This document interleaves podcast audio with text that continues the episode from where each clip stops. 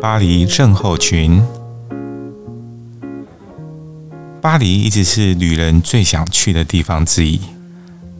很多人在去过巴黎之后呢，都一直想着要再回到巴黎，因为每个人的心中啊，总是有一个位置留给巴黎。不过呢，在呃心理学上有一个名词叫做巴黎症候群。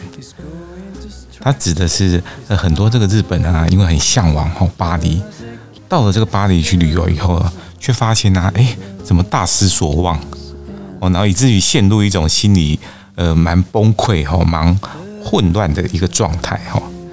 所以这个巴黎症候群后来诶这个词哈就被引申为说，一种热爱法国文化哈，然后有很多向往跟憧憬的人，但实际上去法国以后。带来一种很强烈的一个文化的冲击哈，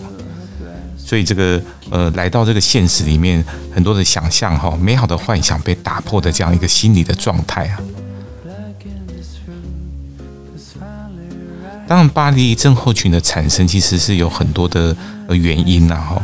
一方面，大家讲说这个可能是一些语言的障碍啊，或者是一些文化的差异。但，有时候是我们面对一个。呃，很喜欢的一个事物哦，会有一个过度理想化的一个倾向哦，但实际上到以后就发现说，诶，它好像诶没有像想象中的这么这么样的美好。但另外也出现了一种名词叫做逆巴黎症候群，也就是说，有一群啊，其实没有去过巴黎的人，他在网络上啊看到有人对这个巴黎后有一些负面的一个说法，然后他就说啊，其实这个巴黎啊。呃，在这些什么很浪漫之都啊，或者什么花都啊，然后什么呃法国的美食啊、建筑这些哈啊，其实都是骗人的哈，都是这个被炒作出来的哈，以至于对整个巴黎啊或者法国都觉得说，哎，根本就哎不怎么样这样子哈。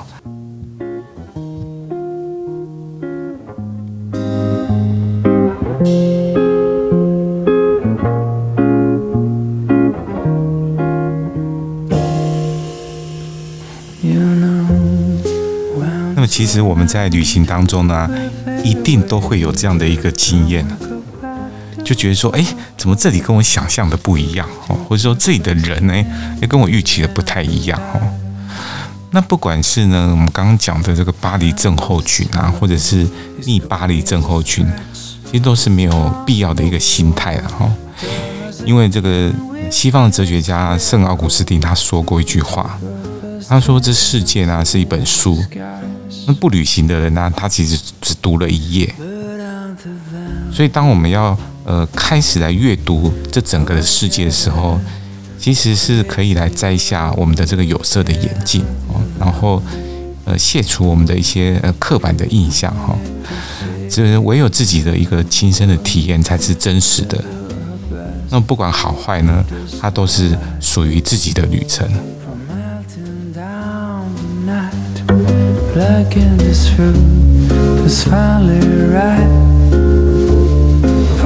heaven at last